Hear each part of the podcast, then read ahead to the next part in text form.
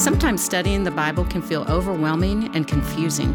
Grounded in Truth with Janet Denison will help you learn to study, understand, and apply God's Word to your daily life. His Word is true. And guess what? It's for everyone. So thanks for joining us today as we dive into Scripture together.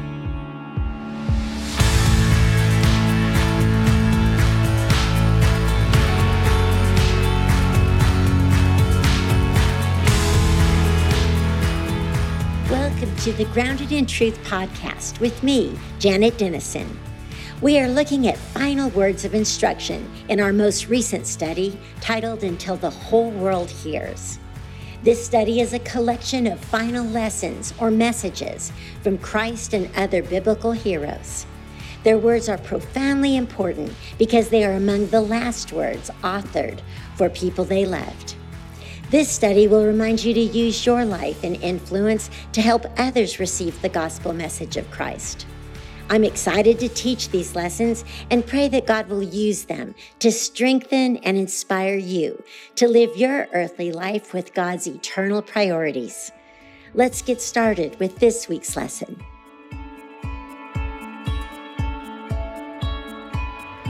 Welcome to the study of Micah, chapters 2 and 3.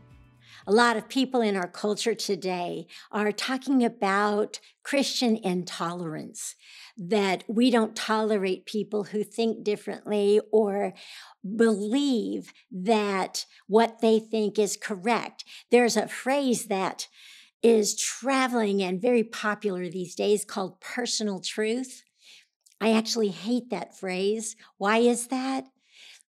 That is a euphemism to make an opinion sound like it ought to have more value.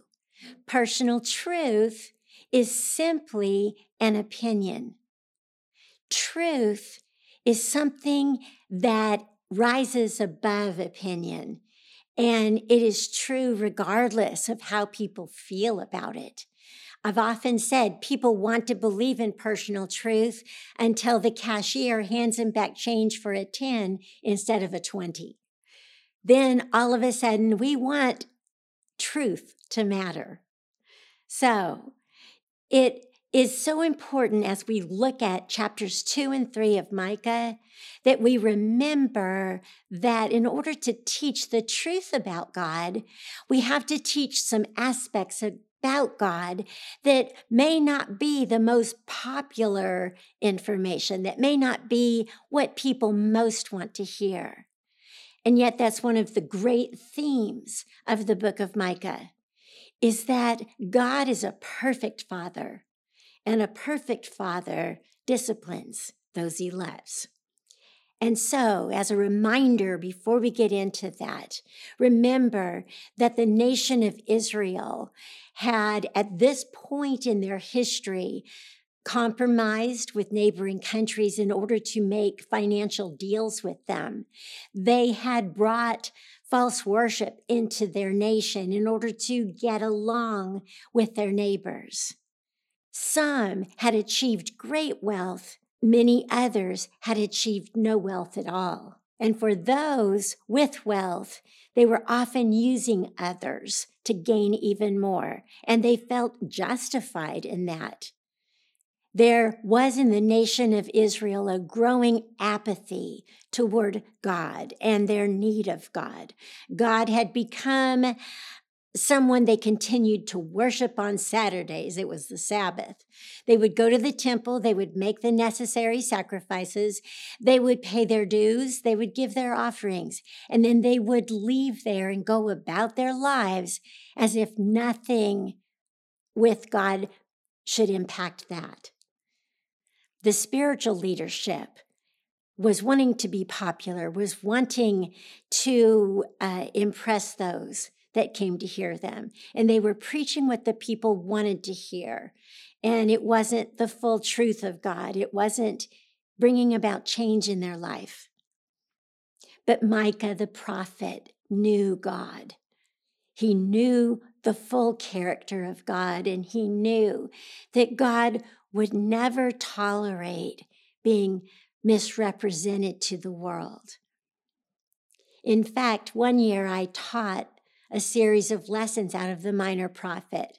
And at the end of that teaching time, I came to a very solid belief based on scripture that the one most important thing we need to know about God is that he will not allow himself and his truth to be misrepresented to others. From the Garden of Eden until today, God has had one significant goal, and that is to bring as many people into a faith relationship with Him as their Father as He possibly could. And that's why what happened to the nation Israel happened. So, chapters one and two contain the first oracle that Micah had received in chapter three, we'll look at the beginning of the second oracle that Micah received. But before we get into the passage, I need you to think and remember again who the nation of Israel was in the world. Why did God establish a covenant relationship with a people and give them a promised land? Why did God make that his covenant with people. Remember, the land had belonged to pagan worship, and God called a people out of Egypt, saved them, led them, provided for them, all the while promising that one day they would dwell in a land flowing with milk and honey. We also know that those people, because of their sin, didn't get to enter, only a few of them did. Not even Moses was able to enter the Holy Land. But Joshua did lead the people into this land, and there was one miracle after another from the fall of Jericho to Gideon and all of that happened, all of this coming of the kings. This land was divided into family members, each family gaining a piece of the land. And God had said, If you will dwell in this land, and if you will be my people, I will bless you. You'll never be hungry. I'll protect you from your enemies. This will be the promised land. But the people didn't hold up their end of the covenant. It didn't take very long before they allowed sin to creep back in to this. In fact, from the very beginning, they had not run off all of the pagan practices and all of the people who wanted to worship false gods. And so, these words that I'm about to read describe God's judgment on a people who were supposed to be his people, who were supposed to represent him to the world so that people could look at this land and their blessings and this people and know that they wanted to trust in their God. And so, as we look at the nation of Israel, let's not see a nation that's singular. Let's think of the nation Israel as the nation of God's people. And when God's people stop representing God accurately to the world, he must step in and stop the message, stop the misrepresentation of him to the world. And so chapter two begins Woe to those who plan iniquity, to those who plot evil on their beds. It begins with a woe, a message from God saying, I cannot tolerate this. Woe to people who plan to do wrong, who plot how they will do evil when they're lying in their beds. It wasn't just that Israel fell into mistakes or wrong behavior, it's that some in Israel were planning on doing evil, planning on harming others. Scripture goes on to say, at morning's light, they carry it out because it is in their power to do it.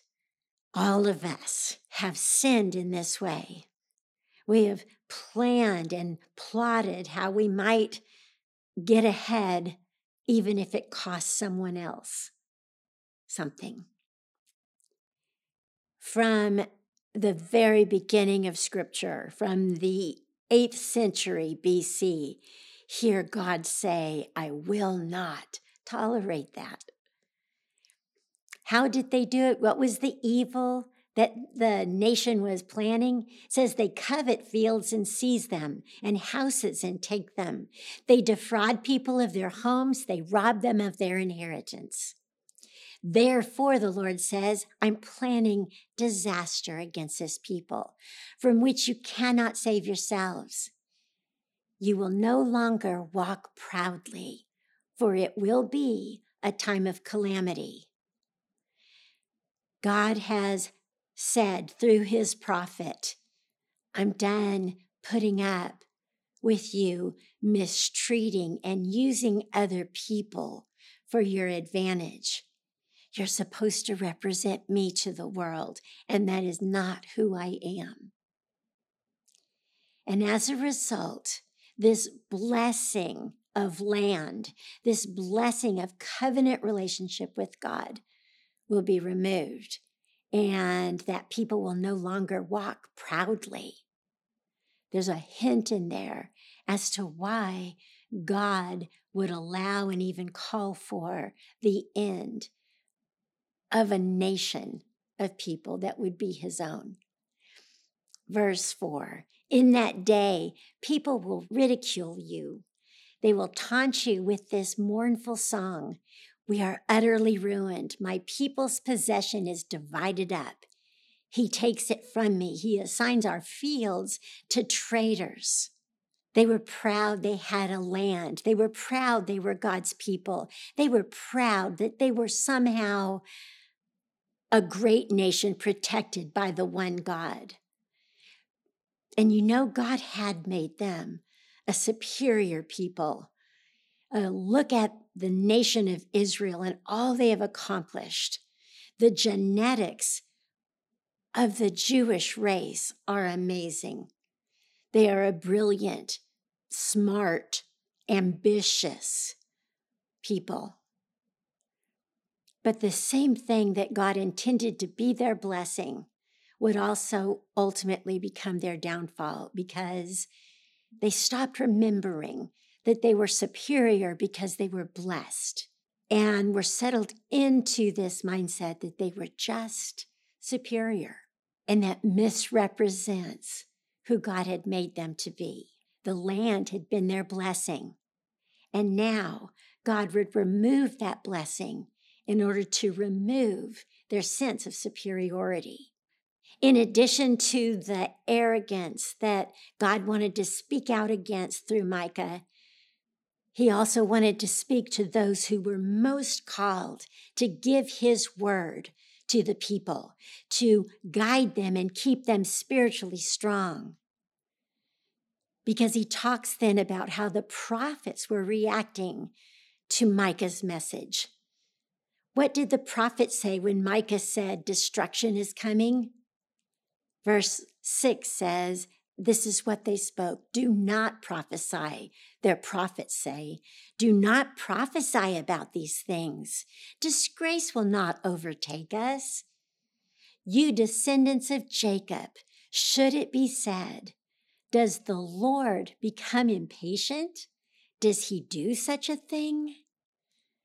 I think that's one of the most important messages from the book of Micah for Christians today. It's very difficult to get people to want to study a book like Micah, but it's absolute biblical truth. It's much more fun to select verses that say what we want to hear there are a lot of sermons that talk about the grace and the compassion and the love of God. And those are good sermons. It's so true. The Bible says God is love. But we can never fully help people understand who God is unless we also teach them that God is also a God of wrath and judgment. God will stand up against anything that hinders people from knowing who He is. He will stand up from any partial truth that makes people feel good about their lives or good about things in their life that they shouldn't feel good about. He always wants us to live as purely as we can, as holy as we can. Remember, so many times in the Old Testament, God would say through his preachers, Be holy because I'm holy. Is that the message that our churches are filled with today? Or have we slipped into some of the same weaknesses that happened to the nation of Israel? The next verse is one of the most important in the book of Micah because God says, Do not my words do good to the one whose ways are upright. God's word isn't always easy to hear if we're doing wrong. God's word stomps on our toes sometimes. But that's because God wants us to raise our standards. God wants us to be a holy people. God wants our lives to cause other people to know Him. God's blessings are promised and realized by the upright. And it's not easy to want to hear God's truth unless you also want to live it. Micah said, Lately my people have risen up like an enemy. You strip off the rich robe from the one who's passed by without a care, like men returning from battle. You drive the women of my people from their pleasant homes. You take away my blessing from their children forever. This is a picture of what will happen to these people. The people have risen up and they're like an enemy. They take things that don't belong to them. When it says they drive women of God's people from their homes, he's probably referring to the widows. Women owned no property. Therefore, if a woman's husband died, her home became something someone else could have. And God says through the prophet, You're taking away my blessings from your children. You're misrepresenting me in such a way that your children will not have this land of blessing. And so he says, Get up, go away, for this is not your resting place because it is defiled, it is ruined beyond all remedy. If a liar and deceiver comes and says, I will prophesy for you plenty of wine and beer, that would be just the prophet for this people. He is saying, You want to hear what you want to hear, but a true prophet will always tell you what you need to hear. And then, after he has spoken of the judgment that will come to pass on that nation of Israel, he makes a promise to those who are faithful. The great glory of God's word is that even though God's people, those who walk with God, often suffer the same things in this world that the people who don't walk with God suffer, even though that's true, God's people never suffer without God's hope. And so in verse 12, the prophet says, I will surely gather all of you, Jacob. I will surely bring together the remnant of Israel. God says to his people, to those who are true believers, don't worry, I will gather you to me. I will bring them together like sheep in a pen, like a flock in the pasture. The place will throng with people. This is a poetic picture of a of a very full pen of sheep and all of the cacophony of noise that there is with that. The prophet says, I'll gather you. There will be a lot of you, and there will be a joyful noise that comes from that place. And then he says, The one who breaks open the way will go up before them. And there is a picture that Micah introduced here. He says, The one. It is through Micah a message to the remnant that God is going to bring a new covenant relationship with them, a new one who will break open their way and will go up before them. They will break through the gate and go out. Micah has pictured a throng of people who are gathered together and they're like sheep in a pen, but while they will feel that way as they are gathered and enslaved and taken to Assyria, there is also a promise to those people that one will come and lead them out, that God is going to send them back home. There's also a promise to God's people today because we know who the one is that came to lead us out. And so the king will pass before them, the Lord at their head, there will be a king again, and he will deliver the faithful. And then chapter three begins the beginning of the second oracle.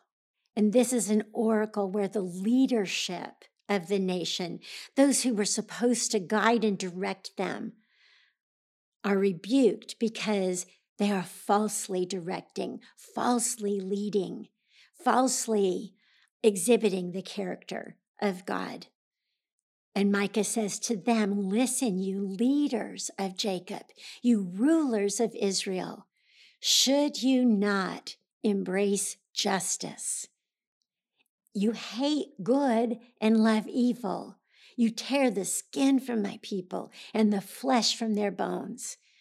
Who eat my people's flesh, strip off their skin and break their bones in pieces, chop them up like meat for the pan, like flesh for the pot. Their wrong leadership is going to cost the nation of Israel their lives, their blessings. While the wealthy get fat off the poor, the weak will suffer. And this is what the Lord says. As for the prophets, these are the people who were supposed to lead Israel spiritually but says, as for the prophets who lead my people astray, they proclaim peace if they have something to eat, but prepare to wage war against anyone who refuses to feed them. What do those words mean?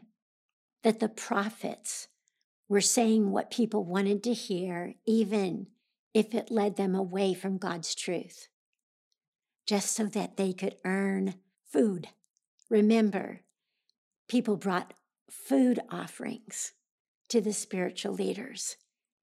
And they were fine with saying whatever somebody wanted to hear if it meant they were going to get their food. Priests lived off the offerings, and this is their judgment, according to Micah. Therefore, night will come over you without visions, and darkness without divination. The sun will set for the prophets, and the day will go dark for them. The seers will be ashamed, and the diviners disgraced. They will all cover their faces because there is no answer from God. The greatest judgment any of us can ever experience is that God separates himself from our lives what we see in those verses is that without truth, spiritual leadership is powerless. Without God's message, without His words for the people, they can't help them, they can't lead them. And so, the true prophet's message is this, and this is where Micah steps in. He says, Here's how you recognize a true prophet But as for me, Micah says, here's why I can teach this. He says, I am filled with power, with the Spirit of the Lord, and with justice and might. For what purpose? To declare to Jacob his transgression, to Israel his sin. Why is Micah able to know God's truth when all of these false prophets or prophets that have given up on God cannot? It's because God fills people who will tell the truth with his power, with his Holy Spirit. And their words then can be just and powerful for the purpose of helping people to know what is wrong in their life so that they can return to God. A true message, a true prophetic message, should always turn people back to a right relationship with God. So he says, Hear this, you leaders of Jacob, you rulers of Israel, who despise justice and distort all that is right, who build Zion with bloodshed and Jerusalem with wickedness. Her leaders judge for a bribe. Her priests teach for a price, and her prophets tell fortunes for money. They're not in it for God's good, they're in it for their own. And he goes on to say, Yet they look for the Lord's support and say, Is not the Lord among us? No disaster will come upon us. And therefore, Micah says, Because of you, Zion will be plowed like a field. Jerusalem will become a heap of rubble. The temple hill, a mound overgrown with thickets. Micah knew what was going to happen to the nation of Israel. And what he said would happen came to pass because a true prophet knows what God will do in order to bring people back to himself. The whole nation would be plowed under and would never exist in the same way ever again. Even the amazing temple that King Solomon had built in all of its glory would simply become a mound of rubble. And the temple would never again look like that.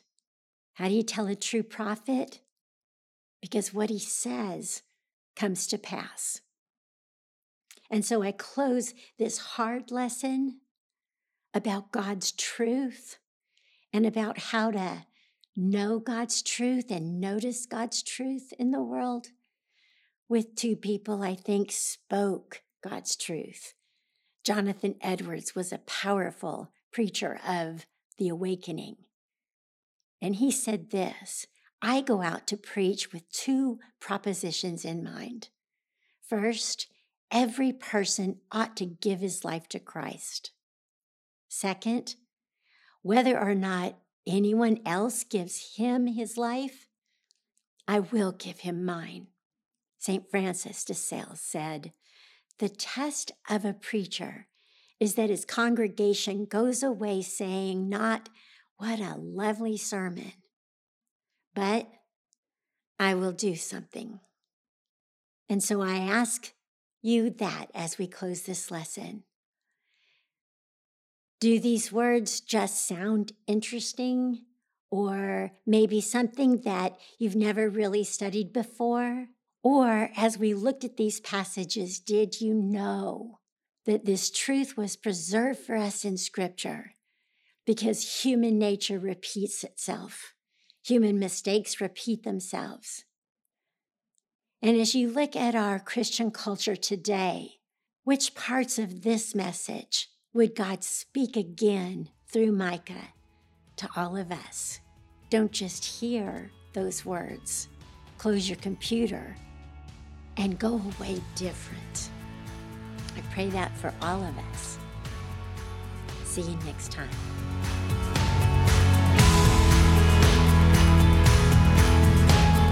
If you're enjoying this study, we know you'll be strengthened and encouraged by our other studies at Foundations. We provide a variety of Bible studies, from in depth studies like Until the Whole World Hears to shorter studies like In Step with the Spirit.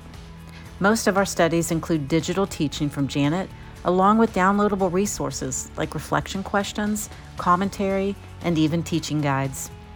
Whether you're a seasoned student of the Bible or new to studying Scripture, we have a Bible study that can help you grow in your knowledge of God's Word.